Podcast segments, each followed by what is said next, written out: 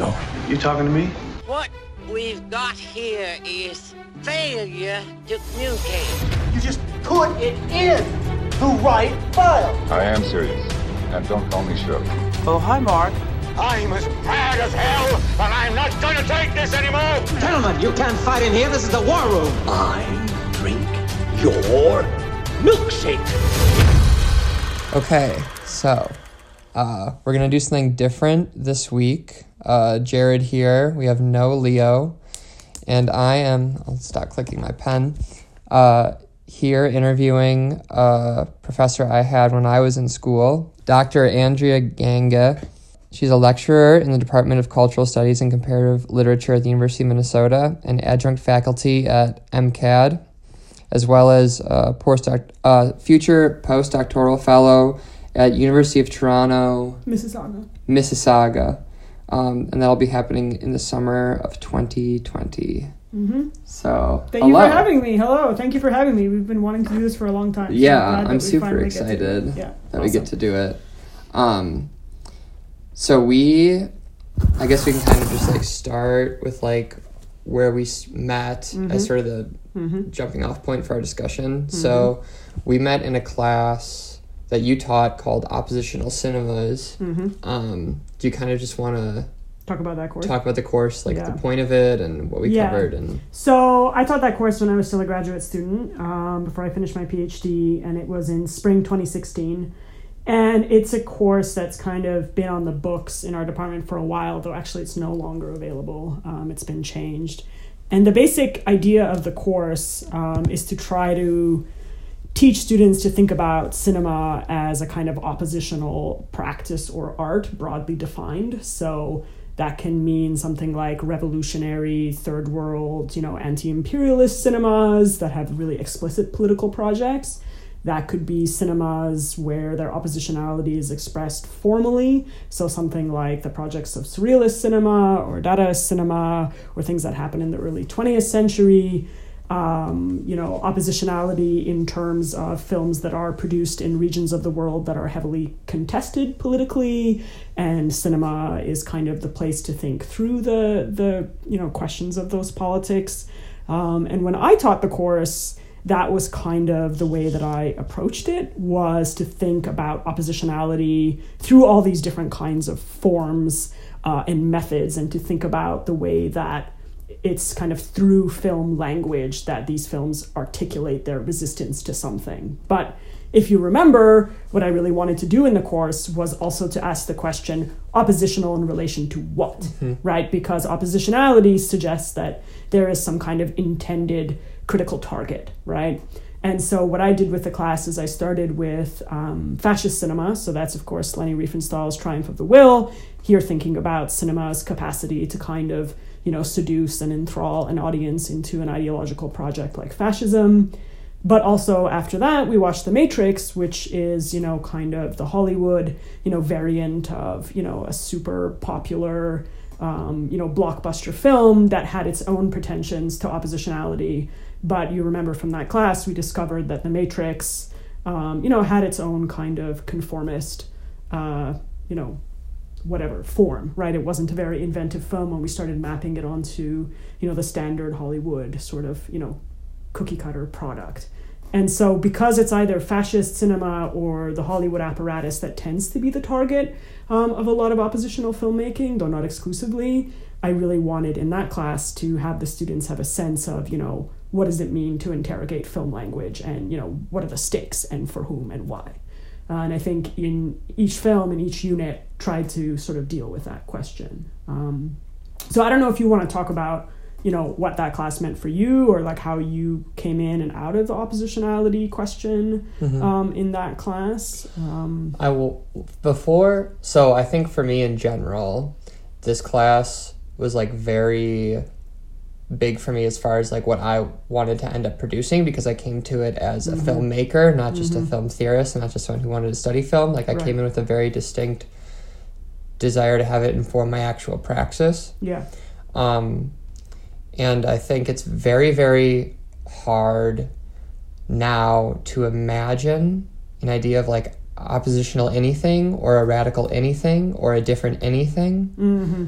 Um, it's just, it feels like either everything's been done, everything has been approached, what has been approached is unapproachable or unsayable. So, Right. and there's a, a thing you said that I don't remember if it was in the class itself or like in our discussions, maybe afterwards or after the class itself, but you said generally this idea of like oppositional cinema or radical cinema and the role of the artist in that space is to redefine the limits of the possible. Mm-hmm.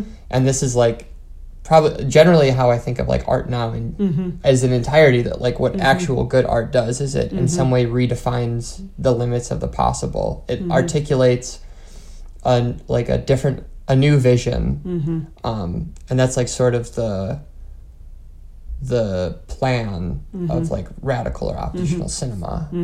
Um, that was like the biggest thing I got out of it. But then, and this is the thing, sort of the catch twenty two of studying oppositional cinema is sort of everything that has been shown has somehow been digested. Yes. So surrealism obviously is like now the world of advertisement owns surrealism, Totally. right? It's so easy for like Gucci or Dolce Gabbana Sure. or Prada, any large brand, Yeah. right? Yeah. Um, there are some some things in there that I think approach maybe an indigestible stance. Like Von Trier's The Idiot stands out to me Mm-hmm. Which we Um, watched. which we did. Yeah, that was Decasia in some ways did by um who made that again? Bill Morrison. Bill Morrison. We did we see that movie together? He had one at the Walker. Yeah, we saw his new film. His new film. I remember yeah. to see that. Yeah, and then we saw Decasia in class. yeah, that might have been something undigestible. Um. So like, I guess my follow up question to that, like, Mhm. going on this idea of digestibility and sort of like uh, being consumed by what it's attacking. Um, so there's two bracketed questions I guess I have for this. One of them is is oppositional cinema and radical cinema different, Mm-hmm. and does oppositional cinema or radical cinema have to be inherently reactive, Right. or can it be generative on its own terms, Right. or is it always responding to something? Mm-hmm. Yeah. Yeah, so um, there are sort of different things to say about that. I think, you know, one would be to define what is meant by radical cinema. I think most people would associate radical cinema with left cinema. So these are various kinds of cinemas, particularly in the 1960s, that you know saw cinema as the avenue to articulate a particular kind of leftist politics, whether that's the politics of the working class, an anti-imperialist politics, you know. So that would be cinema that is really much more often much more pedagogical and has a very particular intent in terms of cinema's relationship to something like revolution, right? But that has an expressed leftist commitment. But oppositional cinema, which is why I actually like the term oppositional better than I like radical cinema, because I think oppositional cinema leaves open the possibility of saying that there are ways that a film can contest reality or open up the limits of the possible that aren't necessarily about being committed to a particular set of outcomes or Right. leftist positions. That Right.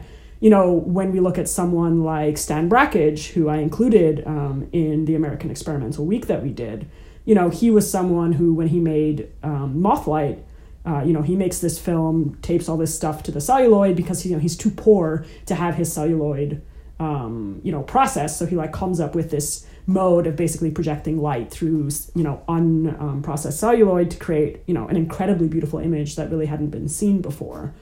And you know, but Stan Brakhage, I wouldn't consider him an expressly political filmmaker, even though you know he had a lot of things to say about that. Um, and so, for me, you know, I think oppositional cinema is maybe the place to think about something other than reactionary cinema, because I'm with you in the sense that you know a reactionary cinema in some ways remains glued to the status quo because it kind of you know is pushing against it or testing it or poking holes in it, but at the end of the day its entire form and its content is determined by that kind of dialectic. And for me, and I don't remember saying this, but it seems completely in line with what I would say, which is that, you know, the limits of the possible really are about, you know, cinema's utopian potential. But its utopian potential is, you know, always tied, of course, I think, to its more darker ideological potential because you know, utopia isn't about, you know, some express project of the future, like, you know, some this is what a utopian society would look like. You know, utopia is about um, you know, it's about the image of the future we haven't yet imagined. So, you know, like it really is about thinking about oppositionality in relationship to utopia. Because when we talk about utopia, we always think, you know, it's an image of a perfect society that will someday come to fruition and everything that is, you know, unbearable about, you know, human life and human inequality will somehow come to an end. That tends to be the more banal understanding of utopia. Um, for me, you know, cinema, because it is a place of image making, a place of fantasy and of desire and of creating worlds that don't exist, is always bound up in that question of like, how do we imagine the otherwise or imagine or stretch the limits of the possible through the kind of the potential that's inherent in the image. But as you point out, the problem is is that the image has been colonized and digested and tamed and you know there's this moment in Wim Wenders' film um, you know, the one where he goes back to Tokyo. It's called Tokyo Story. Yeah, to, like, and it, to, to like, find Ozu's is images. meditating on Ozu. Yeah, it's a great film Trying that- to recreate it. Yeah, that way. most people like don't really see. But he has this moment. I think it's with with um, Werner Herzog, maybe, or some. He's with. It's either Werner Herzog or somebody else, and he's having this conversation, and he he says something like, you know, are there any images anymore? Right. And I think it's Werner Herzog responds and says, well, you know, what we really have to do is, you know, you can only now go out into space and film out there. Right. This idea that, you know, are there are there true images anymore? Because what would be a true image would be one that, you know, would be radical enough to like change the coordinates of things and Right. you know, what's worth noting as well is that our class that January was, you know, the year of 2016, which was Trump's election. Yeah. But it happened prior to that. And I think I just remember us laughing here and there about, you know, Trump. that Trump and like how ridiculous it seemed. And, you know, I almost think like what would have happened if I had taught oppositional cinema in 2017, you know, Mm-hmm. just because I never taught it again after that. And now the course has been retitled, um, which I don't really agree with. But, you know, this is, um, it, you know, this is ever the more an urgent question now, right? Like, what does cinema as a kind of resistant or oppositional art form, you know, what does it do now when it seems like every possible difference of the future has been just Right. eliminated? Well, and this is like interesting Um, too in direct relationship for me for like Trump, or you could say like maybe Bolsonaro Hmm. or Ortega, like other other strongmen and right wing Mm-hmm. leaders.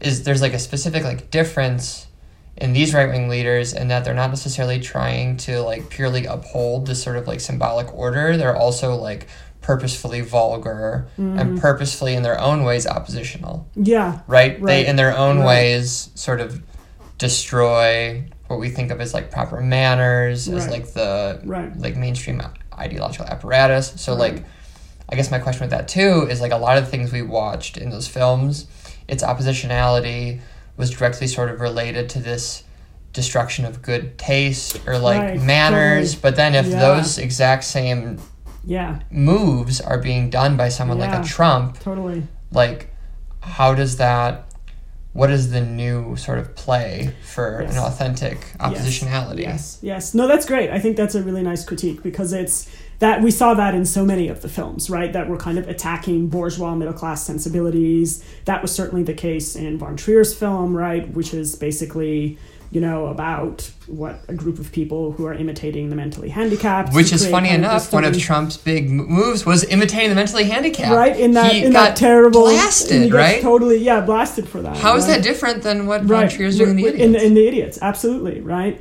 But like in the idiots, it's supposed to be some sort of critique where you know everybody who you know kind of open you know reacts to this group of people you know really politely and really politically correct. Remember that moment in the film when they come out to meet the woman who wants to buy the house next door, and she's all very nice and she's kind of patronizing and acting in this way until she's told that the mentally handicapped people actually live next door and like to come over a lot. And suddenly she's like starts to act very differently. And that's a beautiful moment in the film where i think von trier like unveils a certain type of hypocrisy um, vis-a-vis you know the kind of political correct response to um, to mentally handicapped people um, or disabled people i guess is probably the more correct term um, so so exactly like there's something you know and this is i think a very difficult conversation to have because i think I think most people are deeply committed to a notion of like good political taste or like proper behavior or this idea that somehow politics is the domain of reason and then like Trump has shown up and like what's wrong with Trump is that he's inserted grotesquerie into politics or like Right. inserted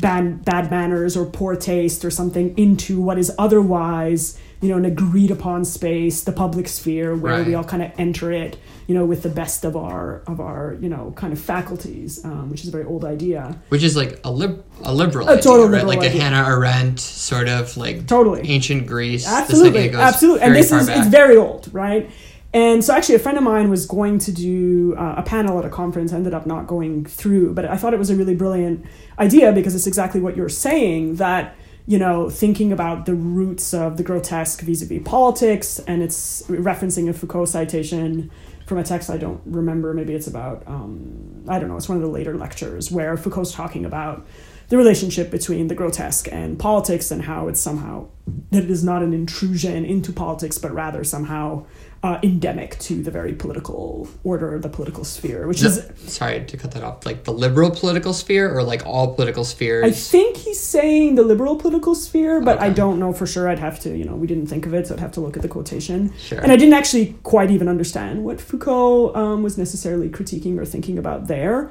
But I think it opens up this question of, you know, if we're going to critique someone like Trump, and more so think about this in the in the domain of cinema, you know, um, this question of oppositionality in relation to say good taste, you know, that opens up some very serious questions about, you know, what does oppositionality look like now? And you know, we haven't quite you know brought up the film we're going to talk about today, but I think that in some ways that film is dealing with that question Yeah. very much so. because it wraps up, which it wraps up these ideas of taste. And, Yes. Yeah. Yes. So, um, you know, I remember though in oppositional cinema, somebody said something like kind of annoyed, frustrated because a lot of the films, you, you know, they pile up on the weeks, you know, and you get kind of like worn out. Yeah. um, you know, somebody said, God, like, why do the images always have to be so disturbing? Yeah. You know?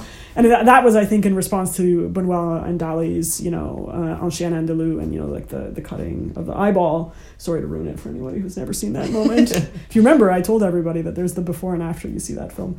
Um, you know, so they were kind of frustrated. And I think that was actually a legitimate critique, like frustrated with feeling like the only mode of oppositionality was this kind of pushed back against one's comfort or good Right. taste or something like that. And, you know, a kind of what might be understood as a kind of negative aesthetic, you know, the, Right. the aesthetic of disgust or, ho- or shock or horror or something like that Right. um, even though I think something like Un Chien Andalou, you know, is, you know, its shock is within a very particular moment in time vis-a-vis, you know, a set of aesthetics in its moment.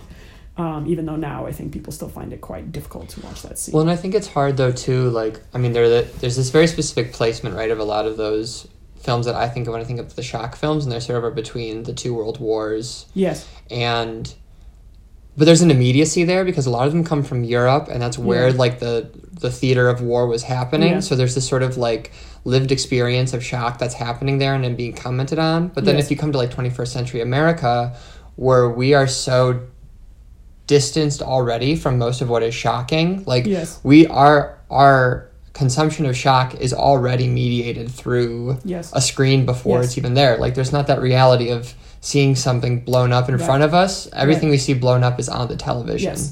Right? So it it's hard to I think that shock doesn't necessarily work on our brains the same way because that's how we've always digested shock. Yes, yes. No, and I think that that's, you know, a kind of and that's been talked about extensively. Like it's been talked about even, you know, before 9/11, it was talked about during the Gulf Right. War. It was you know, Baudrillard wrote about, you know, the Gulf War and the the images, uh, you know, of, of death and spectacle and it being kind of arriving, you know, on a television and what that means vis-a-vis, you know, an experience of you know, of unthinkable violence. Um, and then you have something like 9-11, which for the majority of people in this country did take place on, on a television screen.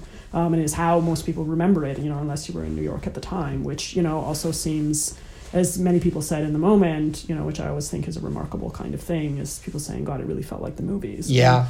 And that, you know, says something to us about the relationship between, you know, the moving image and our understanding of reality that, you know, it's not really anymore that the moving image reflects or expresses a reality that stands outside of it, but that reality is basically constructed through our you know through the moving image which is really an epistemological kind of problem it's like that's how we understand the world now Right. is through the photographic moving Right. image and that that comes to be how we know it Right. and i think that that's kind of the remarkable event of the 20th century um, you know serge daney in um, histoire du cinema in a moment with godard says something like you know the 20th century was a love affair with the cinema. Yeah. and, and that that you know comes to form everything around how we remember the past how we imagine the future. Certainly it's the case through photography. I mean the 20th century is arguably uh, remembered and indexed through some of its most famous images which have themselves become cliches um, which i find to be just like a fascinating and ongoing process of just sort of understanding our historical moment a lot of Godard's early work itself is sort of following young French people learning how to recreate and define themselves according to the cinema they're watching. yes Like a lot of it is Yes. them, oh, I, like you know, Belmondo trying to somehow like be Humphrey Bogart, you know, Yes. putting his like hands over his lips like that, and like looking at that Yeah. poster, and like yeah a lot of that is always them kind of repositioning and repurposing themselves according to the American culture that's like Yeah. becoming their reality. So I actually um, applied to go to this conference in Germany uh, in June, and the conference topic it's called Tacit Cinematic Knowledges, and it's basically a conference precisely about this idea. This idea not only that you know when we imagine reality or think or think through it, um, you know, uh, in terms of the past or whatever that we think cinematically, but that in fact cinema has more or less moved into all sorts of kinds of domains of life Right. that we don't even imagine that actually exist beyond the image. So Right. I think it's they cite Marcel Mauss, you know, noting a woman walking down the hall in a way that imitated a certain way of walking in the cinema or you know a, a comment about seeing war and seeing like you're watching the cinema or you know certain that thing of you know the gesture of the french youth imitating humphrey bogart right in their in their kind of everyday gestures. Um, and i think for me that's absolutely fascinating you know to think about cinema not just as something you know we see in the movies or at home on our screen but the ways in which it infiltrates you know down to the very like gestures of being and i think that that is also like a true like historical shift right? That it becomes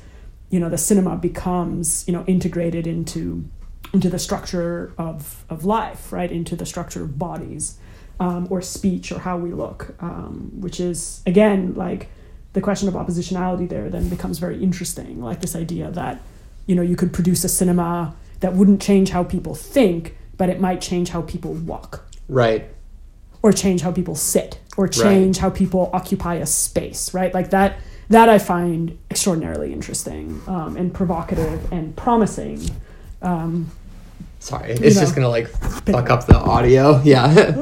okay um, so yeah so i think that that's you know maybe something to think about um, and i'm very interested right now we talk about this you know i see a lot of the films that are coming out and i'm always kind of interested right now in like how is oppositionality um, you know articulated in contemporary cinema Right. um, especially american cinema or you know more popular cinema um, and i think that i mean i don't know if i can really name anybody that i think is doing this in a really compelling way right now Oppositional cinema, you mean? yeah. Yeah. Um, and you know, this is going back to your question of like, you know, what does oppositionality even look like now? You know, what does it mean to have the undigestible? Well, and that, so there's like something there I'm like interested in because I think a lot of oppositionality is always sort of talked about on these lines of like um, changing thought, Mm-hmm. whereas like when we talk about like utopia or these ideas of like creating a different world, like I would argue at least, and there's like discussions about this, but like changing actions sometimes Sure. immediately affects the world in a different way. Yes. Right? Yes. Like and sometimes doing creates an understanding that Yes. understanding on its own could never Yes. have created. yes. I think of like um you know, like if you go to visit like a commune, Mm-hmm. you would understand a lot more about communal living than you ever would reading about it sure. you know, Sure. and you would understand the problems that come Sure. up, and you understand how people find a way to create solutions to that, and Right. like, so you know what I mean. So this Right. sort of like the actual material reality and the actual actions of people sort of generates these Right. new thoughts Right. rather than these thoughts generating a material reality. Right. And I think, you know, that's where you can think about cinema in relation to other modes of art, you know, performance art or installations, where what sometimes, and it obviously really depends on the artist or the project, but are attempting to rearrange, you know, people's sensoriums or the way that you, you know, encounter a museum space or, Right. you know, that are attempting to bring about, you know, an event in you um, that really isn't about, you know, your mode of thought or what you believe or you know your ethics or whatever it really is about you know something taking place out of the ordinary vis-a-vis the way that you think about sound or you think about smell or texture or your physical body in certain kinds of spaces. I mean all of that stuff is historical. All of that stuff is striated. All of that stuff you know is is you know very much a product of its moment. And you know i think that good art or interesting art you know tries to you know open up a place to question that you know? Right. um, even if it is in a very small minute way right? If it really is just about when you are encountering the artwork. Um, and this is you know that history of participatory art and you know all of these things vis-a-vis the question of the audience um, and cinema is part of that history um, even though it is you know arguably a much different art because it is you know global because it is you know on the screen because it is you know um, so so different in some ways it is the master art you know it's kind of like the you know the sort of the echelon It's also much more accessible than a lot of Yes, other arts. absolutely. It's the you know ninety five percent of people that you would get into a cinema would never go into a sensorium or Yeah, some sort of museum space. right or an installation or some performance Right. art or something like that and it's true it's you know and i think that's why so many leftist movements in particular were so interested in cinema because Right. they saw cinema you know as much as it had a fascistic potential it also had a profoundly democratic potential Right. right and so they saw its democratic potential as also being linked to its pedagogical you know potential that like rather than handing out a pamphlet you could make a revolutionary film or you could that a film because of the way that it communicates could galvanize people to action in a way that you know Right. um, that other forms couldn't and they really saw the potential there Um, Right. though you know if you remember when we read the third cinema manifesto you know these sort of these questions came up even in the manifesto of like okay we make this radical film but like hmm what about distribution? You know like all of a sudden these, like, these Yeah. like real material concerns come Yeah. up which is like yeah you know but like what happens if only 20 people see it right? Like there is this question of numbers. There's this question of you know and we know how heavily that's controlled right? I mean one of the fights we have at the u of m that we've been dealing with is this idea that you know we don't need dvd players or vhs players in the classroom because everything is streamable Right. and you and i know that's not true That's not true. that's not even close to being true right. you know it's like 10% or 5% of what's available is streamed Right. you know and so much of that is controlled by the studios and you know copyright and all of this stuff like Right. you know and even the even things like what's on criterion you know which is amazing but there's a certain understanding limit. there's a limit there because there's a certain understanding of cinematic importance right Right. of this idea that it belongs to the history of cinema in a certain way and you know but what about those films that are like you know there's so many of them and it's it's that stuff that you know the process of archiving is also of course part of that so you know things are not uniformly democratically available and you can't Right. just and you know that too as you know someone who's trying to make a film you know on less lower budgets you know like it's not Right. easy Well, lower budgets automatically. I mean, people tune out. People have such a high quality of standards for film that they watch that if it doesn't meet a certain threshold, it's automatically tuned out. yeah And that's not. I don't think that's a bad thing, but that's part of the fact of like making cinema is Yeah. that there is like a standard of quality, and if you don't meet that standard of quality, you're automatically eliminated at Right. a certain potential. yeah didn't that come up with Lars von Trier where some of the students were like this film's not very good Yeah, yeah. they're like, like, like, ah, the they're quality like, ah, the, Yeah. it's blown out. Yeah, It's like, but it's a it's a you know it's a Dogma ninety five film. Their their Right. entire manifesto was about not taking up that, um, you know, uh, that tendency to to just make a film slick. You know, they were Right. they thought they saw that as bourgeois. Right. Yeah. Do you do you think that's like true in a way? Like does slickness or sort of like craftsmanship can that get in the way of like oppositional or radical potential? Yes, I mean this is the debate I've been having about Parasite. Right. the debate I've been having with people about Parasite is that you know I think it's it's a excellently made film. It's as you say well crafted. It, you know, blends different forms of genres quite deftly and brilliantly. It, you know, it's surprising, it's provocative, it, you know, like offers this meditation on social class. But I really wanted that film. I didn't like the fact that it was so well crafted. Right. That, as my friend puts it, that the ends of it were kind of neatly tucked under. Right. Because for me, if you're going to open up a question of a critique of social class, in this case in South Korea, you have to also ask the question of okay, so what does cinema have to do with this question? Right. Because cinema is bound up in the question of ideology.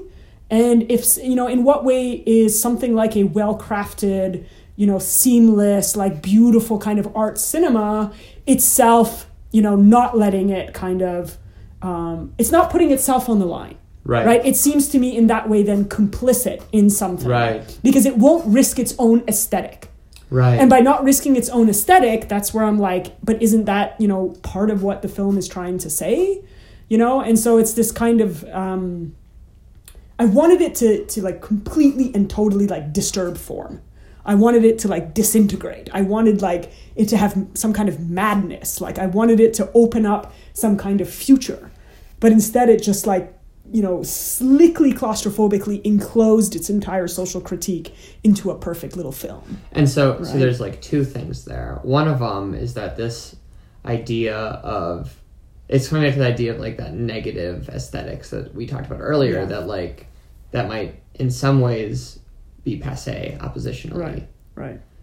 So, and then in another way, like, so what you're saying about like it's sort of being like neatly tucked in and well crafted, is that only on the level of aesthetics, or is that also on the level of like the story it's telling, and like is that part of the form, as in like the shots Right. themselves are well composed, or is it the form, as in like the story itself is hitting these points on a plot level? Right. I mean, I think that so the the argument that I've been having or the debate that I've been having is whether the film is aware of the fact that its own formal kind of tightness like is that the broader does that have a metaphorical or allegorical moment in it Right. where what it's saying is look when we're going to open up a critique of class here and we're going to do that within the confines of late capitalism the precise point is that there is no exit here Right. that claustrophobically the whole thing will neatly and safely enclose upon itself, not letting us out, as it were. Right.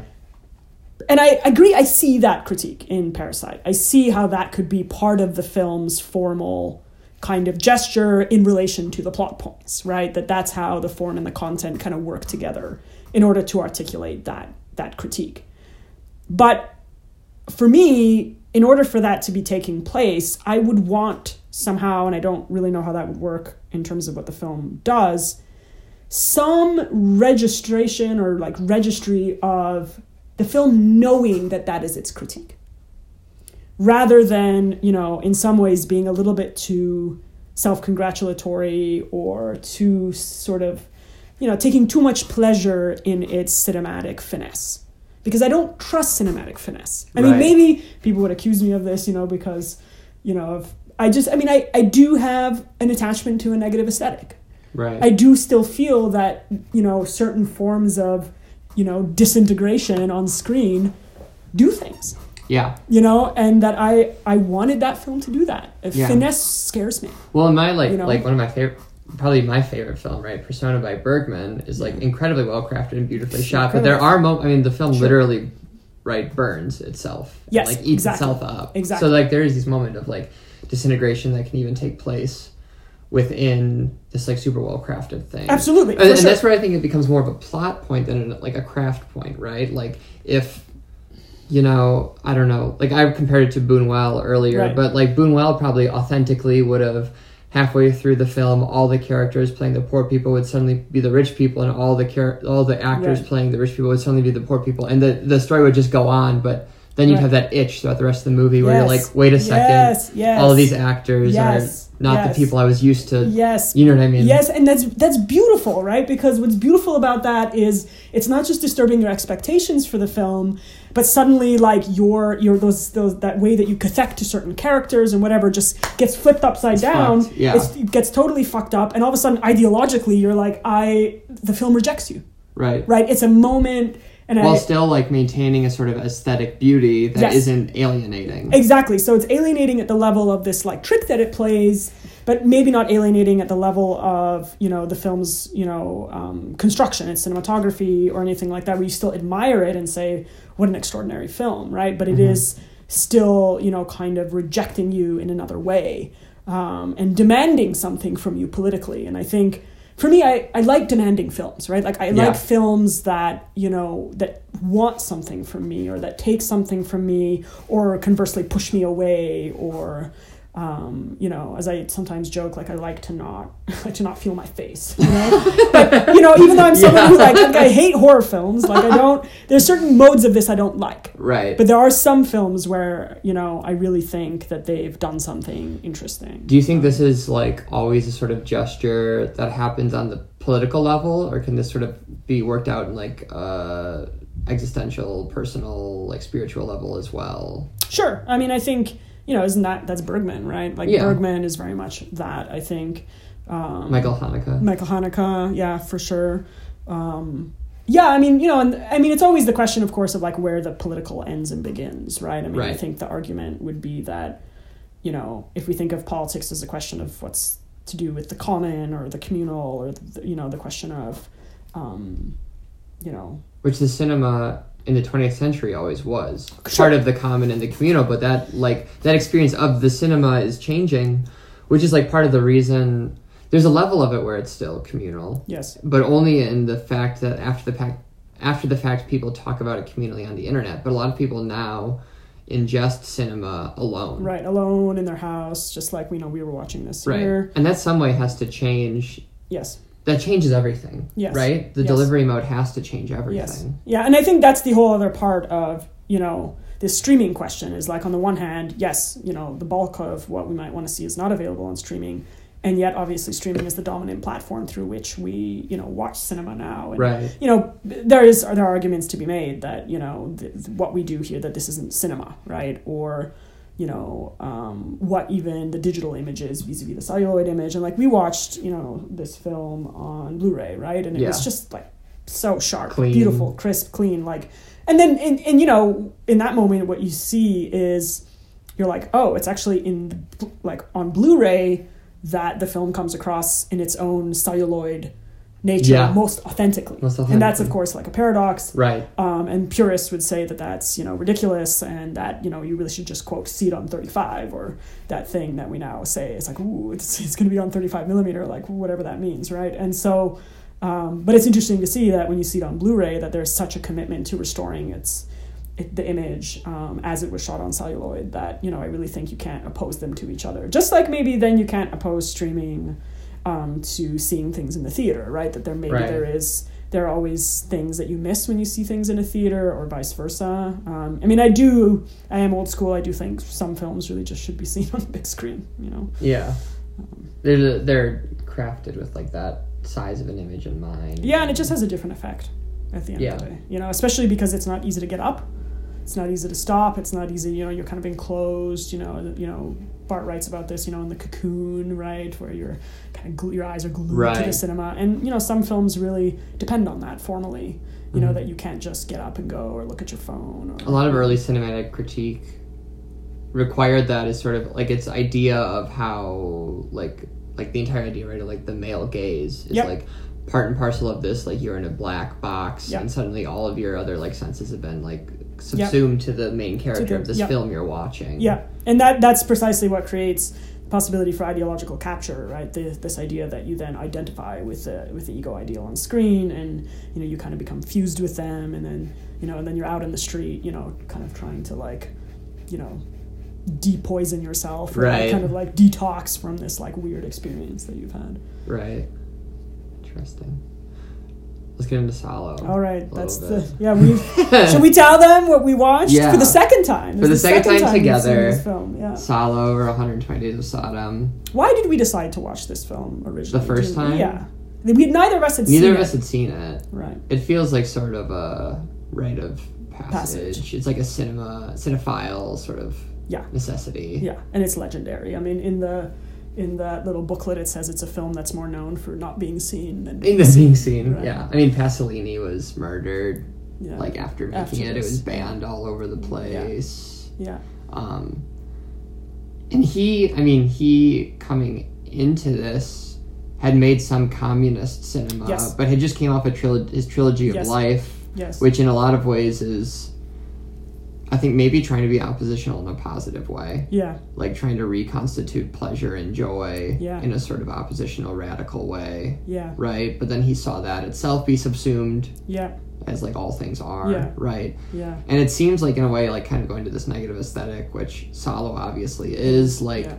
there's maybe something more more easily subsumable about like joy or Mm-hmm. pleasure and that like it can be recrafted and like like the knockoff can be sold Yes. easier Yes. Yes. but there's still a, a sense like horror is a great example of the negative being repurposed Oh, as a knockoff Absolutely. Right. Absolutely. I mean, you know, I mean, I find horror cinema very interesting, even though I, you know, have trouble watching it. But, I mean, you know, when I first saw this and we watched it together, you know, I think, I don't know, I think I remember the different parts of it. I remember parts that were disgusting or like hard to deal with. Um, but I remember thinking at the end of it that it wasn't somehow as like grotesque or claus- claustrophobic or just obscene, you know, the first time. And then now seeing it the second time, I was like, this this film is unbelievable. it's disgusting It- yeah. I mean, it's like I, what I felt like was that I no longer had the language or had the language to talk about this film. yeah And I think, you know, comparatively speaking, we can point to films that exist now that would be much worse than this one. Uh, whatever, what is the the Human Centipede Right. series, the Saw series, right? There are many films. like a pure snuff film snuff film like there are existing even just like popular cinemas that arguably are much more grotesque than this yeah film absolutely um and yet and yet you know i found it this second time very difficult to watch very challenging um and I don't know. I guess I could talk about how that is, but or why that's Yeah. that. I don't know well, how I you think, felt watching I think it kind of like bridging it into it. The first thing I was like interested by it is so kind of this idea of like the negative aesthetic and like taste in general. Yeah. So like the film itself, like what is presenting, right? Like eating shit, like people eating nails, like you know, violent sexual assault, like yeah, death. Like it's presenting these things, right? Which obviously like as themselves are part of bad taste. yes, But there's this dichotomy of like that bad taste, but also being presented like with these beautiful, like wide Yes, angle, highly formal, symmetrical shots. Yeah. Like Yeah. um the the like characters themselves, the fascists, the president and like Yeah. the Lord and like all that stuff have like they quote Baudelaire and they argue that it's like Baudelaire versus Nietzsche. They have Right. like Picasso esque cubist paintings on the wall. Yeah. They like dress well. Like Yes, everybody has very nice Italian clothes, Yes, right? yes. So this like question of like taste and how like taste bumps up against the sort of vile or the unspeakable. I guess. Yes. like, well, that you know what I really noticed this time in the film was I finally understood, you know, the staging of the rituals and the rites that they're you know kind of constructing and you know what's really noticeable is that the the various older women who are clearly lifelong prostitutes and Yeah. you know are now older women who you know are kind of telling the stories of their experiences um, as young women and as prostitutes um, you know like they're dressed in these yeah these incredible like aristocratic clothing the the way that they tell the story is like everybody's like gathered around in these incredibly ornate rooms you know of like old italian aristocracy. And you know again yeah the sense of like aesthetics and ritual and you know this is not as obscene as the film is as difficult as it is as much as it engages in what we would consider to be the very unspeakable reaches of like human desire you know isn't really they're not it's not a film you know i wouldn't call it a beautiful film. That doesn't seem like the appropriate Right. word to use. But you're right that it is a film that you know doesn't seem to it doesn't abandon those questions. It stays close to the question of because i think this film really is about ritual right? Like i think it is thinking there's that moment where they cite Sade which is i guess the film is based on the book right? Yeah. um, saying you know that it's in the absence of religion aka the death of God, right? That something like ritual within the domain of the erotic ends up like substituting religion's place um, in terms of you know the symbolic or something like that. Um, and the other thing, of course, that somehow the first time watching this film wasn't clear to me, but is much more clear to me now that this is, of course, like a trenchant, unflinching critique of fascism. Oh yeah, absolutely. And it, but I I don't actually even begin to know how to articulate what the critique is. Can we start with the first thing you said about ritual? Yeah. And then maybe try to get into the fascism stuff? Yeah. Because they uh, like the the substitution, right? This like atheist turn that like sexual ritual takes place. I think there's like some sort of relationship to like like in like like uh, the Jewish tradition, right? There's this whole like you can't see the face of God or you die. Right. There's this like ultimate otherness, and there's Yes. almost like an abjectness tied Yes. into that that like Yes. leads to like destruction, Yes. right? And that somehow I think is tied to Yes. how ritual is played out here. Yes. It's like the substitute for the ultimate abject. Yes. Yes, because there's in the circle of shit, which is, you know, the film is broken up into those three, right? Circle of obsession, circle of shit, and circle of blood. Blood, yeah. Right? And the circle of shit, you know, is where the practices of eating shit that is, you know, showed to us on screen and also talked about in the story by the prostitute is consistently linked to death Yeah. right and is consistently you know talked about in the context of you know men who are dying you know wanting to see the ass of the of the girl and then shitting and then like dying with this you know that somehow these two things are linked right? The kind of the end or the destruction of of subjecthood and you know shit as you know death and defecation and you know the decay of life somehow get wound together. Um, as again, you know, if if God is that which is unseeable or unrepresentable, you know, in an atheist world, then obviously so too is death, or like death Right. becomes what God once was, which is you know the unreachable, Right. um, unrepresentable other. Well, there's just sort of like I mean, because like those those things, right? By like turning into a symbol, whether it's like shit or like a word for it, like in religious sense, today would be like idols. There's an alienation involved there. yeah, That like the the like symbolic ritual takes place of like the thing itself, and it alienates the individual from Yes. like an authentic yes, sort of yes. encounter Yes. with like the thing itself. Yes, and so and that of course is the great irony, and which is probably very difficult, uh, lol, to digest, is that is that for all its obscenity and its difficulty, here shit is always more than shit, yeah. Right? It is, in other words, like what's interesting about that entire section is that not even shit can be left to be shit Right. right that like shit as the the kind of that which is nothing without symbolic meaning decay disgust like the final kind of limit where that which means nothing right aka death still can't be tolerated Right. shit still has to be digested. It digested has to be a stand-in. so it has to be a Right. stand-in, right? It has to be digested. It has to be eaten. It has to be turned into ritual. It has to be turned into a mode of desire. Right. Like even that which we, of course, would think as like beyond obscenity.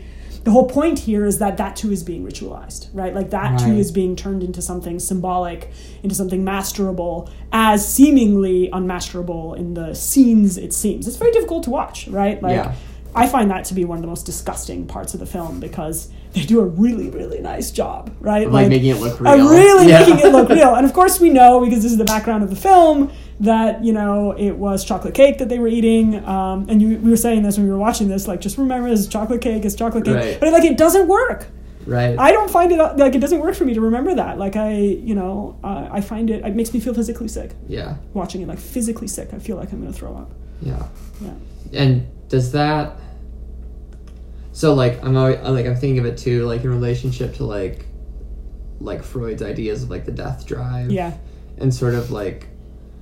So there's this thing that in the beginning of the film, right? Everything is green and brown. Like you have grass, and then you have the brown of like buildings and the brown of dirt. Yeah. and then it's sort of subverted inside into the interiors into red and brown, which Yes. is really the only things, and like some neutrals, some whites Yes. and blacks that people are Yeah. wearing, but like all of the interiors are red and brown. Yes. And then green doesn't come back again until the wedding scene. Right. So it's like bringing Yeah. in that sort of life Mm-hmm. in it, right? But but this seems to be like it's like they're reconstituting a sort of like like legal, like ritualistic, like language that's that was meant in like the first place to sort of like uh, protect life Yes. and and turning it fascism maybe does this right or not maybe fascism does this is it sort of reconstitutes law ritual society to suddenly become a factory of death Yes. and it Yes. it reinterprets law and it reinterprets Yes.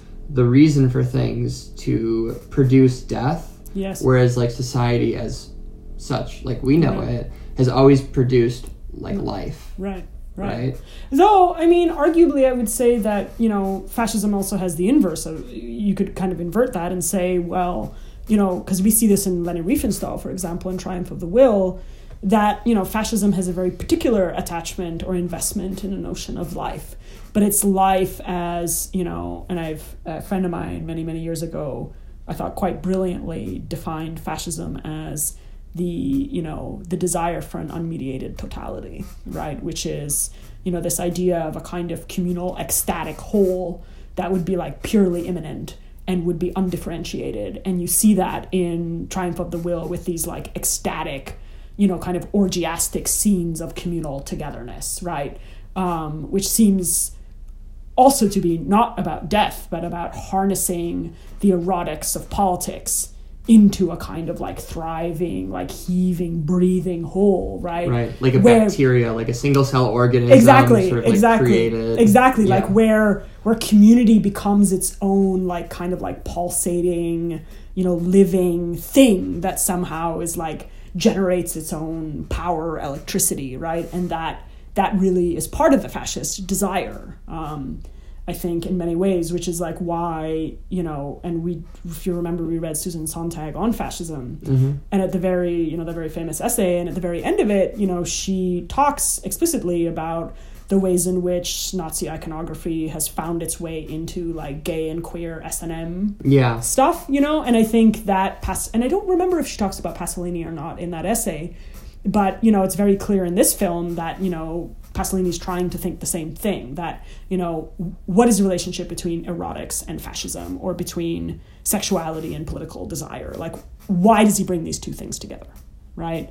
Um, and i agree with you that it is obviously about a factory of death we know that but there is also something else in terms of erotics and life Yeah. right that that i think fascism is fundamentally bound up in. Well and it, Um, it it's a it does a different thing because i think of like like leftist erotics right is mm, is very much tied up to like ideas of liberation and freedom totally. and a lack of repression Yes, exactly. right whereas like fascism sort of it opens up it sort of levels all actions to the same so anything can go Yes. but it doesn't function as a as a like a freedom from repression because it's like ritualized it's still constrained within some like some sort of like form that right it's not because everything is permitted that doesn't necessarily mean that anybody is liberated Correct. And then we see this in the rules that are created, right, for the, the fascist leaders and then the, the kind of the teenagers or young adults that are kind of the, the objects or subjects of this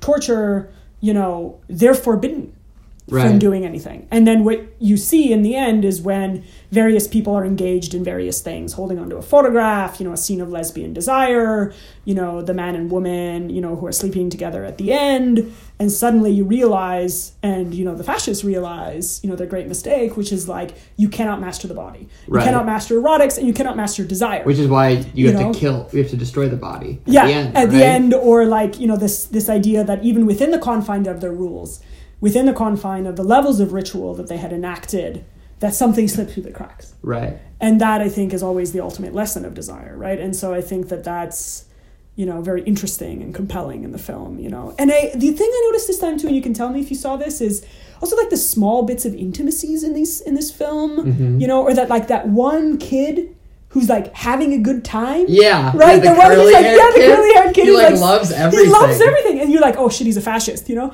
And so he's, you know, he's like smiling. He's like he responds to the kisses. He's like into the, you know, he's into it. Yeah. And then you have this moment of, Yeah. of you know not really knowing what to do with him. Yep. You know. Um, the one who is not suffering at all and seems to be, you know, really just like having a great time yeah he's like a like a sadist and a masochist at the same way. time. And Yeah. yeah Yeah. Yeah, because they like when they list off all the names, they like laugh and pat him on the Yeah. at the end there. Yeah. So yeah, there, and, and yeah, you can track these like individuals, and you're like, wait, why is that guy like Yeah. laughing again? Yeah, why is he having a good time? You Yeah. know, like what's going on here? And then the other people who are clearly suffering enormously. Or, you know, the women, the older women who are the prostitutes, you know, and I think that's quite a compelling critique, you know, as well from Pasolini of like, look, these women are completely fascist. Like they're, you know, they don't th- there doesn't really seem to be a commentary in the film about whether men or women are worse. Yeah, You know, there really seems to be a uniform kind of blanket, you know, thinking about like, no, the women here are just as complicit. Like, there's no, you know, if there is a critique of patriarchy here, I don't know where it is. yeah, I don't see it. Yeah, I don't see it anywhere either, in it. Unless it's precisely to say that the women here are as monstrous. You know? Yeah. Can we talk about? And this is like kind of, I th- a lot of the scenes I can think of, like the women are a part of this specifically is like the role of laughter and humor in Mm-hmm. this film. Yeah. And I wrote down like where does the laughter come from? Because it's not it's not joy or any sort of positive expression. Is it like cruelty? Is it sadism? Is Mm-hmm. it and the humor, a lot of the jokes are like what we would call like anti-humor. Right. Like where the punchline is sort of like uh it's banal. Right. Like where do you think like humor plays into this Mm-hmm. and how do you think jokes and laughter functions in this film? Yeah, that's a good question. I noticed it this time as well. I wrote it down. Like they kept making those weird, stupid jokes about, you know, that that seem. I don't know if they're classic Italian jokes or not, um, but some sort of kind of. And it was clear that it wasn't about creating an effect of the laughter, but it was almost like, yeah, maybe you know, there's something about the cruelty in the joke, right? It's not about the object of the joke being the cruel thing, right? Of like making fun of someone, or as we tend to think of when a joke is inappropriate, you know, that it- that it makes light out of something that's not light. But there's more like you know something about, or maybe that is what it is. You know, it's it's about the kind of, you know, laughter. Laughter that is in some senses and jokes that are meaningless, right? That that are don't have a symbolic purpose or don't introduce freedom or introduce happiness, but it just seemed to be a kind of um, it's like an expression of power or something. I don't know. I don't really know how to think about it. Um, that's maybe one of the more difficult parts of the film that I don't really have an answer to. I mean, do you have a sense of what the? I don't know. I've always so I've always like been skeptical. I've always been skeptical in some ways of like humor being an oppositional act. right. I think humor is like a lot of people, I think, especially today, there's this sort of like, oh, I get my oppositionality from like edgy comics. or I get my right, right. oppositionality from making a mockery of people in power. And this is kind of where we come from where we come from the beginning is like how do you make a mockery of Trump when Trump's whole shtick is sort of mocking himself? Right. and he's he's like very self-conscious of the role he's playing and he's self-conscious of like the joke that gets played when he says things Yeah. like he knows he's playing the buffoon at times and he uses that right he Yes. uses like because that in itself he like generates his own humor that his followers enjoy Yes. right and this is even like like yesterday i was looking on twitter right and i was like i don't follow him but like i was looking through it but he calls mike bloomberg mini mike bloomberg which is hilarious right like yeah. it's but it's it's like not necessarily like mockery and making fun and like humor i'm just skeptical of it as a sort of oppositional Yeah. radical form Yeah, and we talked about that in the class as well, right? Some of the films that used humor um, in order to bring, and you know that uh, of course has a long tradition, right? You go back to Chaplin, the Great Dictator, right? You know, Right. trying to make fun of Hitler, Right. Um, though even Chaplin recognized that there was a limit to what humor could do. Uh, you know, famously he said that if he had known um, at the time about Auschwitz and the camps, he would not have made the film. Yeah. Um, so I think that he understood that humor is not it's not something that there are places that humor cannot go. Yeah. Um, and maybe you know there's an answer there to how humor works um, in you know in Salo because I think maybe it's connected to to the end of it after this torture scene that we're kind of subjected to and then the two boys start dancing together. And I think it's it's something about humor or pleasure or these kind of ordinary things in the midst of you know something atrocious right that in some ways extend you know makes the atrocious or unbearability of that torture um, really like inscribes it into something totally meaningless, right? It's like it's like yes, on the one hand, this torture is really ritualized, but on the other hand, maybe what we have here is a form of radical nihilism, right? Yeah. That, the, that the laughter in Salo is nihilistic. You know, Yeah. it's it's laughter that destroys. It's jokes that destroy, that believe in nothing, that you know, and that know it. That and this is maybe coming back. This is where laughter and jokes are about death. You know, and and they know that, right? There's Giorgio Agamben has a thing in his book on Auschwitz where he talks about that one of the some of the prisoners in the camp talked about how every Sunday there would be a soccer game between the SS and some of the prisoners. And I don't know if there's verification of this, but it's either Agamben or the person who's recounting this story that says that this little anecdote or this piece of information is what expresses the horror of Auschwitz most profoundly. Mm. And I was always struck by that because I thought, you know, aren't there ultimately more horrible or unthinkable things that happened there? And I think I think what the person was trying to say is that somehow the fact that what was going on in Auschwitz that somehow you could also make pretensions to the ordinary, to the everyday, to the normal in the midst of all of this like insanity somehow you know was the most grotesque thing. And so like maybe this is what the laughter or humor in Salo is too. It's like it's this kind of because jokes obey certain kinds of structures of language, certain codes of culture, and so they end up being, you know, it's like some insertion of that. Um, I don't know. This is just speculative, but Right.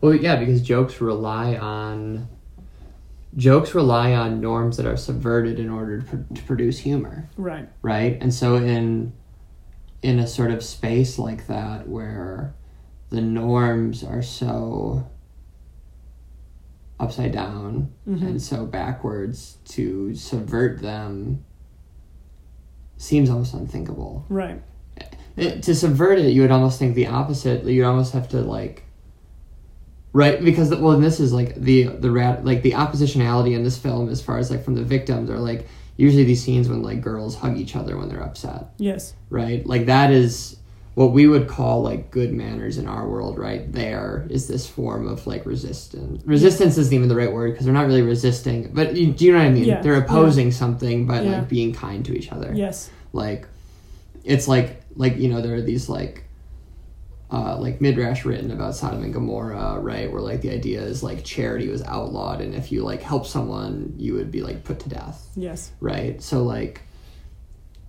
but the jokes don't. The jokes are so like banal that they don't really. And maybe that's something to say about like what I'm saying about jokes is that like, like j- jokes and humor can laugh in that kind of world as long as they aren't actually attacking mm-hmm. what is like what would be opposing it, which is like the jokes don't Right. produce kindness, Right. Right. right. They're just used as like a further sort of like an, another knife. Another knife, right. Yeah, which in a, in a lot of ways like jokes even here where we like talk about like edgy comedians who just sort of like like like attempt to like push limits in a world that's already like grotesque. Yeah, right? Like Yeah. when you make like like just off the top of my head right? Like if you make like jokes about like muslims or arab people in a world where like what's happening in like palestine is happening or like what's Right. happening in syria or yemen is happening Yeah. like it's like it's almost like vile and cruel yeah. to try to like use that and like push some sort of limits when like those limits are being transgressed so horrifically somewhere else Right. And I think, you know, I mean, I'm really of two minds about this because I, on the one hand, see that critique. And there are jokes that I hear that I don't like to hear, you know, that I get very angry about and don't think things that I think are not funny. But on the other hand, you know, I'm always tempted to say, like, you know, what is it in the nature of the joke? You know, in other words, if it is the case, or not if it is the case, so let's say you make a joke about something that is horrific, like, you know, a devastating refugee situation or a, you know, unthinkable war or something. It, it seems to me, you know, that there's something there to say, which is, you know, is it really the case that a joke, you know, even a one line joke, introduces the possibility of not taking that thing seriously? in other words, what I'm saying is, what is it about how we understand what a joke is, vis a vis laughter, that makes us feel like making jokes about quote unquote serious situations is morally bankrupt, right? So it's Right. like it's like we, there's some implicit understanding of what humor does and doesn't do, um, in relation to politics and in relationship to seriousness, um, that I think you know could be opened for question because this was Chaplin's response as well. Like when people asked him, "Why did you make a film about Hitler? Like a funny film about Hitler?" And he said, "What are you talking about? You know, I made it because Hitler should be laughed at." Mm-hmm. Right? That there was for him there was something in the in the risk of taking him seriously, right? Or put differently, Chaplin took Hitler seriously, extremely seriously, by making a film about him that you know opened him up to mockery. That that was very Right. important. But as you point out, that no longer works as a strategy. No, because they open themselves up to mockery and indulge in that. Right. So, and I think that's where the joke has the potential, right, for being actually quite transgressive and critical. That it's in fact in the content of the joke or in the mockery or in the humor that you might be able to deliver or bring people close to an understanding of how serious something is. And I'm not saying this as saying, okay, we should make jokes about shitty things. Right. I'm not saying that. But I am saying that, you know, maybe Salo is in some ways opening up this question of like, what is the social role of a joke? Yeah. What is its relationship to the appropriate and the inappropriate? What is its relationship to good taste and bad taste? You know, what is the limit of a joke? Who is the audience? who is the audience, right? Um, who tells the joke and what kind of position of power are they afforded or not afforded? You know, what is the relationship to the joke to language, um, to representation?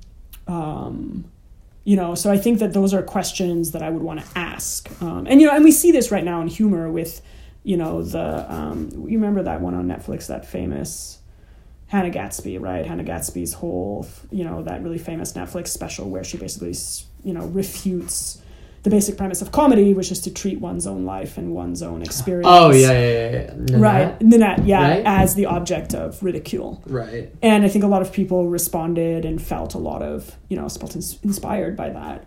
Um, I was not personally convinced Right. by that logic. Um, I don't know why, but I think it's because I feel differently about um, the domain of comedy. But okay, so I, you know, following that or maybe related to that, I have questions about this film as well. Um, one question about the film is, I guess, what it's saying about fascism, um, or what like.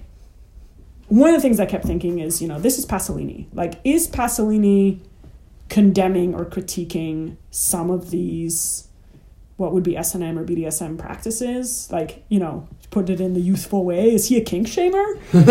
And I'm like this is Pasolini like I don't think so Right. right? It doesn't seem like his MO so you know what does it mean that he's like connected fascism to these practices?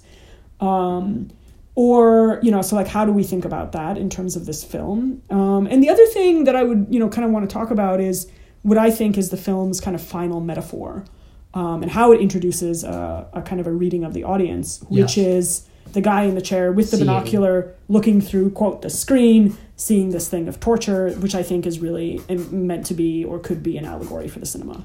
Well, and I Um, think so from the fascism point, and like right to, like Pasolini called himself a Catholic Marxist, right? Yeah. That's essentially his like political stance. He's a Marxist. He's Catholic. Like Yeah. he believe he very much believed in like maintaining like like old pre-capitalist cultures Mm-hmm. and like allowing that to preserve without being co-opted into this Mm-hmm. like unified whole of capital so i think fascism in a lot of ways and this is also like made again like we said earlier like after the trilogy of life where Mm-hmm. he tried to sort of reinsert reinsert like joy and pleasure Mm-hmm. into into worlds pre-capitalist worlds right? Like the arabian nights Mm-hmm. the canterbury tales the decameron. We're talking about like two european and one middle eastern Mm-hmm. world that existed before capital subsumed everything and everyone. Mm-hmm. so and then those bodies right and that sort of style he cultivated there got subsumed by capital and like snuff films were essentially made out of his like esthetic so i think the fascism he's explicitly combating here while he's using the location of Mussolini's like Mm-hmm. republic after he was kicked out of Rome and he uses de Sade's like sort of formal story structure. I think the fascism he's fighting isn't that World War II fascism, but like a, the fascism of capital. Ah. And so I think it's positioned in like the modern day like capital, and he sees that sort of like what you were saying, this like this single blob, this like single cell organism that like produces its own electric and pulsate as like the capitalist mm-hmm. like apparatus mm-hmm. itself, right? Mm-hmm. Um, and BDSM, I think it's just it's just a thing. Like BDSM is just a part of it, but like like all things can become commodity under capital Right. like all things there isn't a single thing or lifestyle or like identity under capital that can like inherently in its own way be oppositional Right. like everything can be both things and so like good. to think of anything that's within the system itself as its potential liberation is ridiculous Right. because everything Right. that's already in it is already subsumed by it Right. which is why this like this important idea of like oppositional cinema as like utopia like utopia like the the like messianic potential is so important because utopia and like the messianic are by definition that has which not come yet Exactly. and so you must always make and must always think in terms of liber like trying to find what has not come Yes, exactly. And like making that legible, if not visible, right? Like indexing it, inscribing it, like saying it is there. right We will gesture to it. Right. We will point to it. And it's like by pointing to it that we introduce an exit or the diachronic within the space of the synchronic, right? Which is the kind of the static, systematic whole, right, that we're trapped in. You know, and there's always this question of like, what is the future? Is there a future? How do we reach that exit? You know? Um, and I think that's very important. But that's like, I mean, that's like a part of capitalism itself, I think, is capitalism inherently attempts to create no future. Exactly. No, totally. Right? Categorically. It, Like- it invades the horizon. Right. It attempts to like destroy that. And but that's the beauty of like like future itself always kind of appears out of nowhere. Yes. Like and you know, the closest like thing we've had to this recently is like the sudden emergence of Bernie Sanders. Yeah. Which was like Yeah. there's no other word but sudden. Yeah. Right? Which is Like- Trump's emergence is identical. As well exactly Yeah. exactly they, they both came completely out of nowhere and both suddenly offered Alternatives. alternatives that nobody was thought possible yeah. And I, I always weirdly think that it is possible for Bernie Sanders to be president because Trump could be president. yeah That's kind of like my feeling, you know? Although that's kind of like a different topic. yeah. Hashtag Bernie 2020. yeah um, so yeah, and then the other thing, you know, and I guess I have another like a follow up question behind this this other question. So this, you know, how to think about the conclusion, you know, where you know the guy's sitting in the chair, he's got the binoculars, he's looking through the window, and there's like this scene of torture that I think you find more difficult to watch than I do, though I also find it quite gross, you know. Yeah. Um, but you know, because weirdly, torture bothers me a little bit less, though. Like it still bothers me. Yeah, but I have a hard time with the shit eating. Like that's really a. That's really a problematic one for me. But like the um, uh, and weirdly somehow the violence against women, even though it's like very clear in the film, you know, bothers me less. Or there's something, you know, there's something to say about that, which is part of my follow up. But you know, how to think about you know that thing at the end of the film where we are watching the torture scene out in the courtyard where all these people are being like flayed and burned and like all this stuff is happening to them. But the guy is watching it through the binoculars and like part of the i think implied pleasure of the sadism there is the voyeurism right? It is about it's not about being present. It's not about the doing of the torture. It's not about receiving the torture. It's about watching the torture from a distance and the pleasure of of that voyeurism. And of course everything's silent right? Which is Yeah. very interesting. You know there's like no screaming. There's nothing we watch it from a distance um, and every time i now the second time i see that i think is this pasolini in a weird way condemning us? Like he's led us into a trap right? He's showed us this film that is filled with just like just absolute grotesqueries. And we're sitting there and we're watching it you know like sheep let off the end of a cliff. And you know and then all of a sudden you know there's this guy in the chair he's got his binoculars he's looking through a screen the screen of torture and he has it's incredible pleasure right? He's like excited about it. He's clearly a fascist. And i'm like is this pasolini like condemning us is he saying you fools you sat through this like you know what's different you know is there a difference between us and the guy who's sitting in the chair um, is he reminding us of cinema's fascist potential uh, in that moment, you know, that we can be captured by the image and what we're looking at, and that the pleasure of the voyeuristic sort of, you know, event in cinema is can lead us to accept, you know, the most terrible things, like the way Triumph of the Will seduces us into fascism. Um, well, not only pleasure, but just like any sort of reaction, disgust too. Yes. Like, like at the end of the day, a sort of like voyeurism, regardless of whatever the effect is on you, you're complicit. In it. Yes.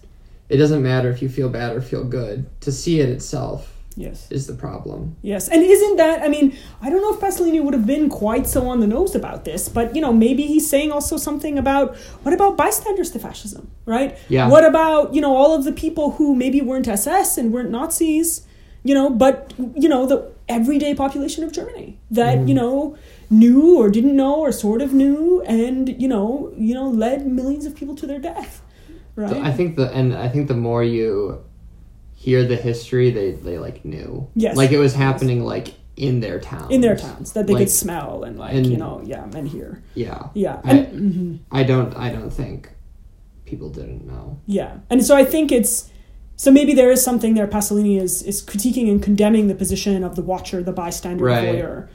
Um, well, and we can say that even today. Like why why haven't 50,000 Americans stormed the cages at the border Yes. and liberated those families, Yeah, you know? yeah, yeah.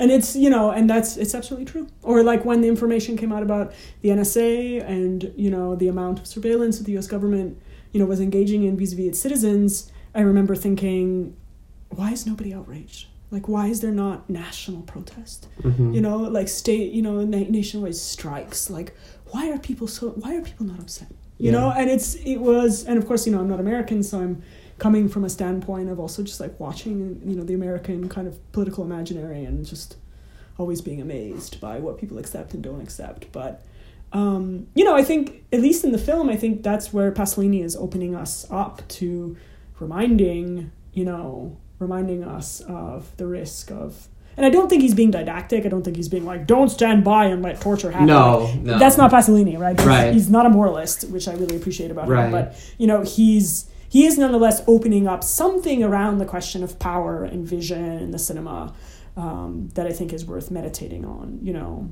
and I guess yeah, go ahead. The the idea of like seeing itself being a form of power Yes, is interesting. yes, Because seeing if you see there's like implicit in that sort of structure, there's a distance. yes, right? If you're seeing, you're not a part of it. yes, If you like are watching the videos of Yemen, that means Yeah. you're not in Yemen, yes, right? yes, There's like an im- you're being implicated in not only you watching it, but also you not being there. yes. You know. Yes. Because I think there's also, you know, this film has a certain helplessness in it where, you know, I always think like, why does nobody rebel? Like, why does nobody I grab the the same gun? thing. I was Why the same fucking thing. why don't they shoot them in the back of their heads? Like, you know, there's just something here about about the total submission to what's going on. You know, where it was like, there's more of them than there were of, you know, like sure one has the guns, but it's like, yeah. you know, it didn't seem to me like you couldn't kick the ass of these people pretty soundly. You know. Well, and there's this sort of like at the beginning, right? The whole thing of like, you're here, like to the world, you might as well be dead. Nobody knows you're here. Nobody will come try to save you. Nobody will Yeah. like hear your screams. Like you only exist here under our law Yeah. now, right? Yeah. So, Yeah. and this is like one of this is the literally the first thing they tell them Yes. as a group. as a group yeah and it's yeah i mean i think th- th- that is also where the, i find this film so obscene is in just like its absolute claustrophobic registry Yeah. of power like Yeah. it's and the the kinds of torture and infliction that's taking place you know um you know and we've talked about this is that i did not i chose not to put Salo on the syllabus at the time i had not seen it even though of course i knew its i knew its reputation very Right. well and I thought about it because I think, you know, I don't I didn't feel like there should be a limit of what one shows in a class like oppositional cinemas. But I'd had a colleague who had shown Salo in a different class. Maybe actually it was in oppositional cinemas a number of years prior to that. And people walked out. Yeah.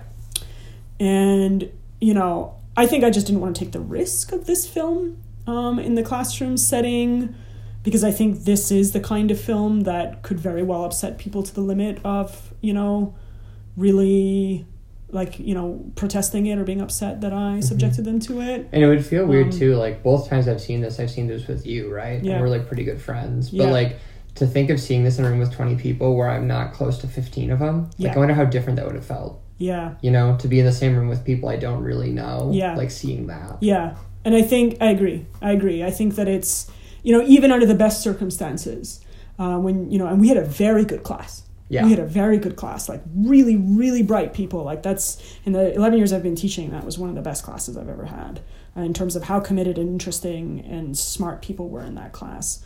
Um, I still think there was a limit. Um, Yeah. You know, I mean, I, I do know of or have heard people who show very difficult films, um, but I think that it has to be within a particular context, and I think.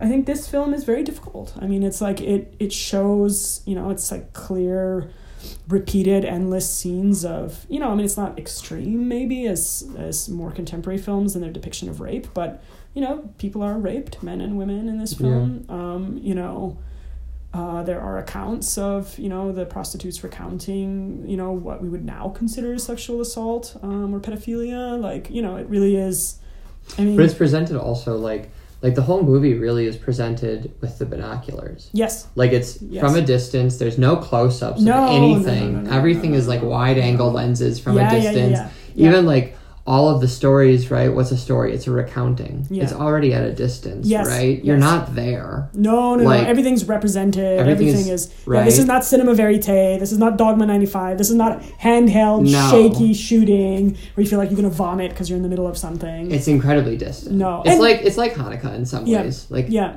yeah. And I think, you know, for all of the things that it displays, it's not a very erotic film.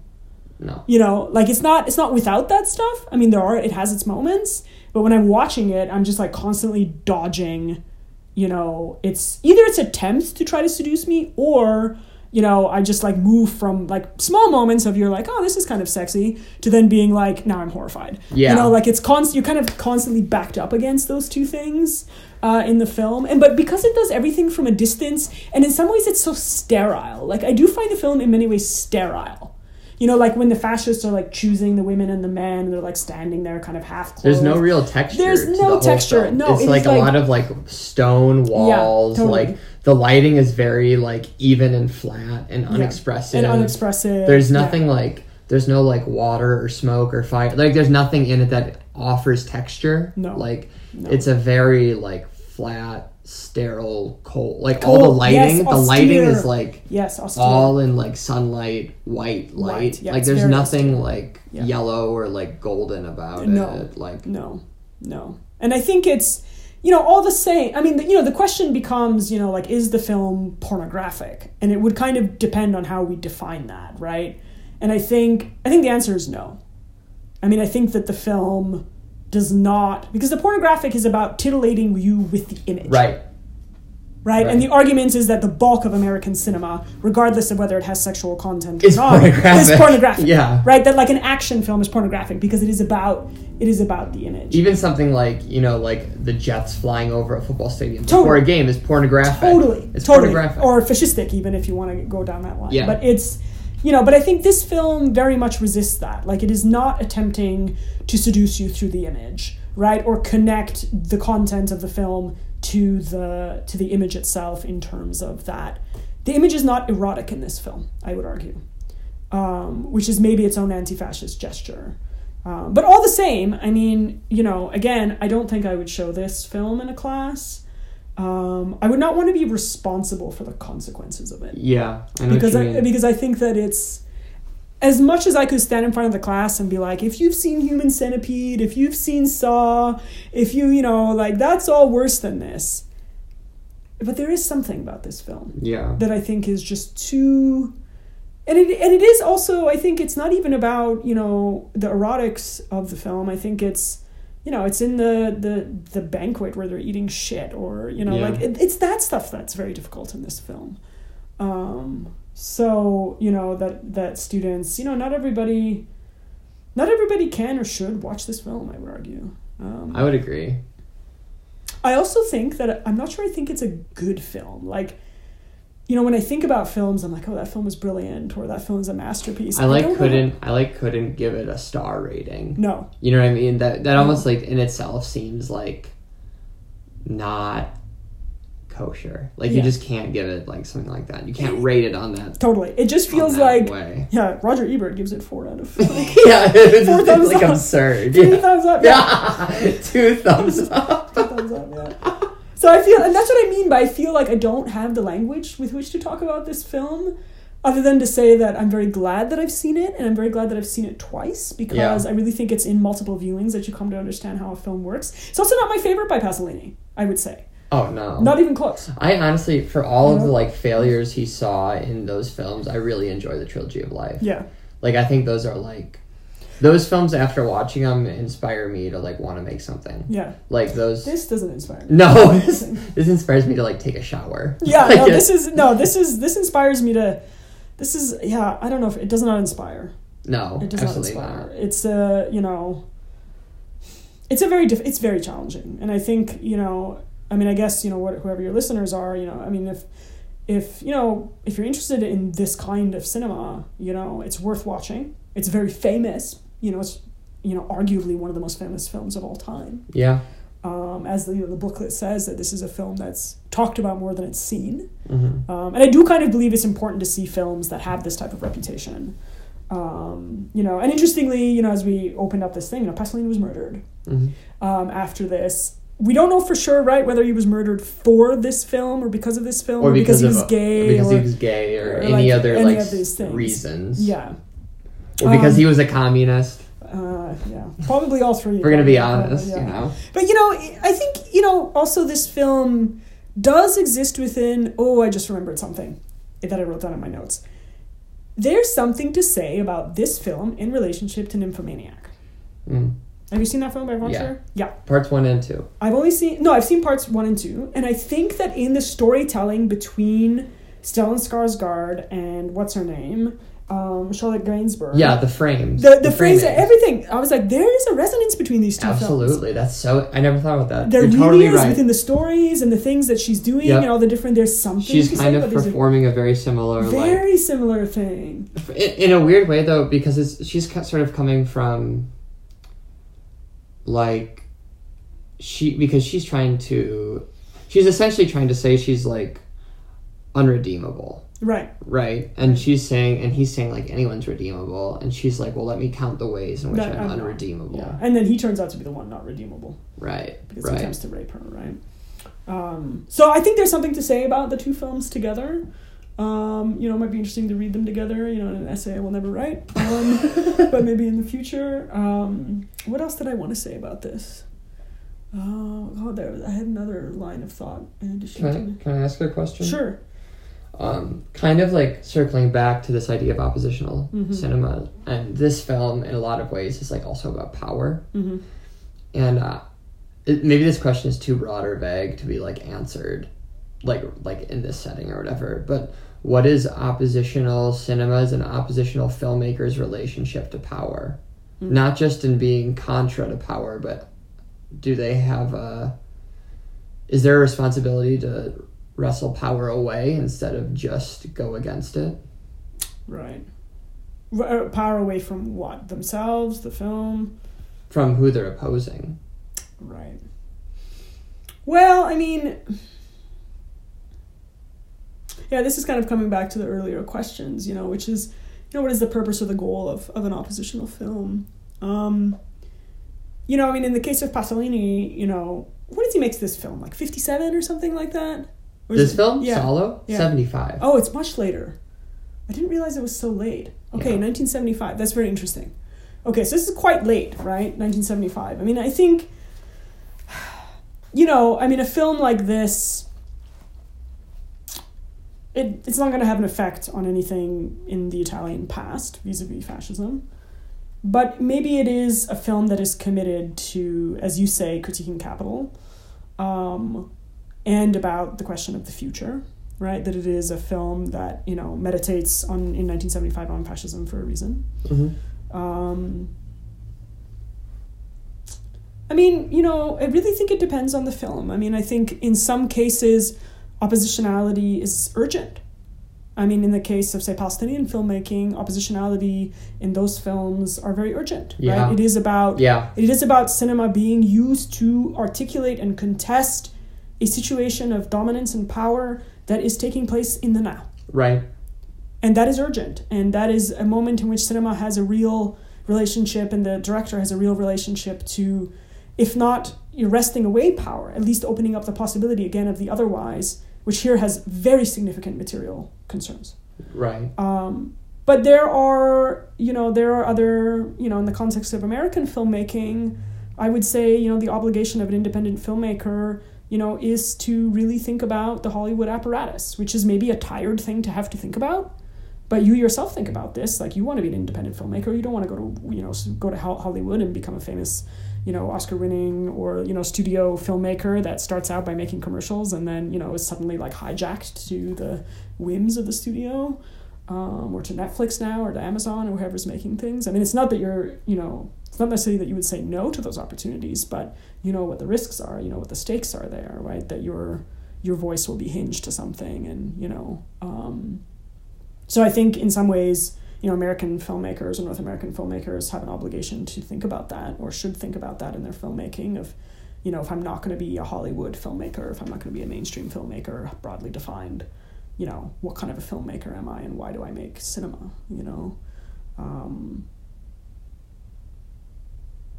but I think, you know, sometimes for me, oppositionality, sometimes I think it's just interesting to play with form, you know? Yeah. Like we were talking about Uncut Gems, and, you know, I don't think Uncut Gems has an explicit political message or political interest, but it is interested in form. And it is thinking about sensation and affect and all of these other things that um, that I found very compelling, much more Mhm. compelling than Parasite in some ways. Um, Well, maybe that's where like oppositionality, maybe that's where its- future actually is in like an aesthetic and a sort of like experiment with form that suddenly opens up something Yes. it never intended. yes, yes, and actually, I'm very interested in films, you know, that do things they don't mean. Yeah.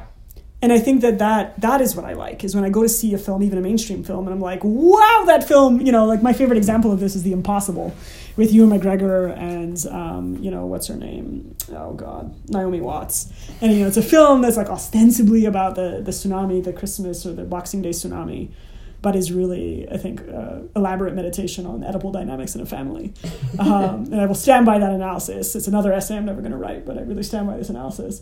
Um, and I, I love that, right? Like I love that cinema and you know images always produce more than they mean, and Yeah. like that. That's that's what makes them such cogent um, forms of representation. Like that's that's why cinema has such a strong political power. Not just because one can quote send a message with it, Right. but that images, you know, as Godard always is fond of telling us, like, you know, they always connect to other images and they always say more than they mean. And, you know, especially within the domain of montage, like you can say so much with the, the um, calculations or formula of montage.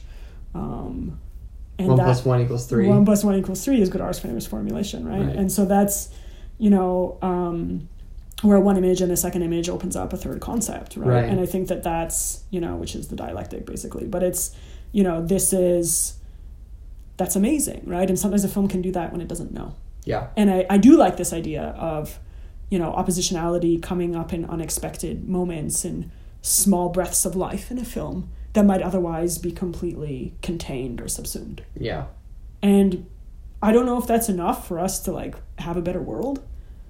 But, you know, does anybody does really believe in revolution anymore? Do we really think that there's going to be some worldwide like radical change like that's going to change our conditions? I mean, maybe that's maybe that's what we hang our hope on, you know, is is that there is still this possibility even in the most contained film, you know, of of it always saying something otherwise. And I, you know, I'm not a filmmaker, but I read and write about film, and I've, you know, still after years have found so much more to say about things I've seen multiple times.